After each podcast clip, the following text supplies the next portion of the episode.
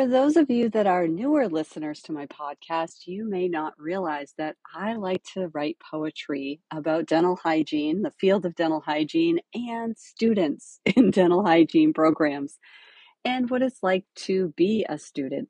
And so, in this week's podcast episode, I share a poem that I wrote a couple of weeks ago after meeting with a couple of students and realizing that here they've worked for a couple of years just to get into the hygiene program. And they were meeting with me just to discuss how stressed out they were. And they may not have been students that I'm working directly with. Maybe they're students that I've met with online. So, just to keep this anonymous, I was inspired to write this poem from the perspective of a new dental hygiene student coming into the dental hygiene program and getting to about week four and feeling just crummy about the performance of where they were at. Listen to this poem and reflect on your own journey. I hope you get something out of it and it inspires you to grow and be better.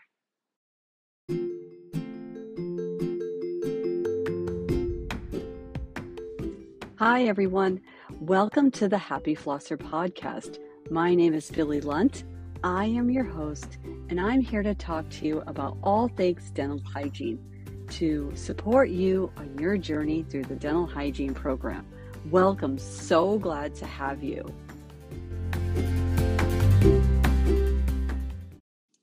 I am all stressed out and I'm feeling really bad.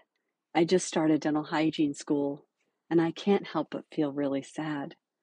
I've worked so hard chasing after this dream, and suddenly it feels like I'm tearing at the seams. My thoughts are a mess and I'm all stressed out. I can't even sleep, and I'm full of self doubt. I know this is what I want, and I have to see it through. Breaking it down into small steps is what I need to do. I have to visualize the goal and believe that I am enough to make it to the finish line. Realizing the challenge is tough. I know that I am capable and have the skills that it takes I need to be more patient and learn from each mistake. Sometimes the growth is slow, or I go in the wrong direction. It may be from lack of concentration or some form of protection. The truth is, I believe that failure helps us grow. The lessons we learn from failure are the things we need to know. The distractions, they come often and are all around for me to see. I have to make the choice of how to focus and who to be. My future is waiting ahead of me. I can see it coming fast.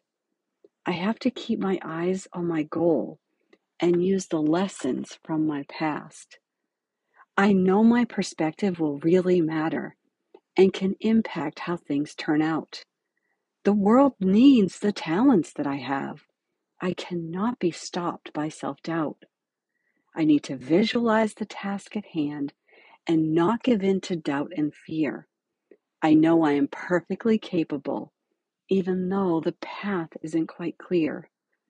I have what it takes, is my mantra, and I can continue to improve and show. My talents and purpose are needed, and I have what it takes to grow.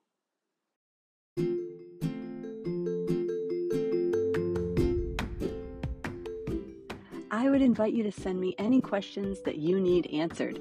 Questions come up when you listen to this podcast. I have a link in the show notes, and I'd be happy to answer any questions that you have. Also, I would appreciate a review if you have time to leave one. Thank you so much.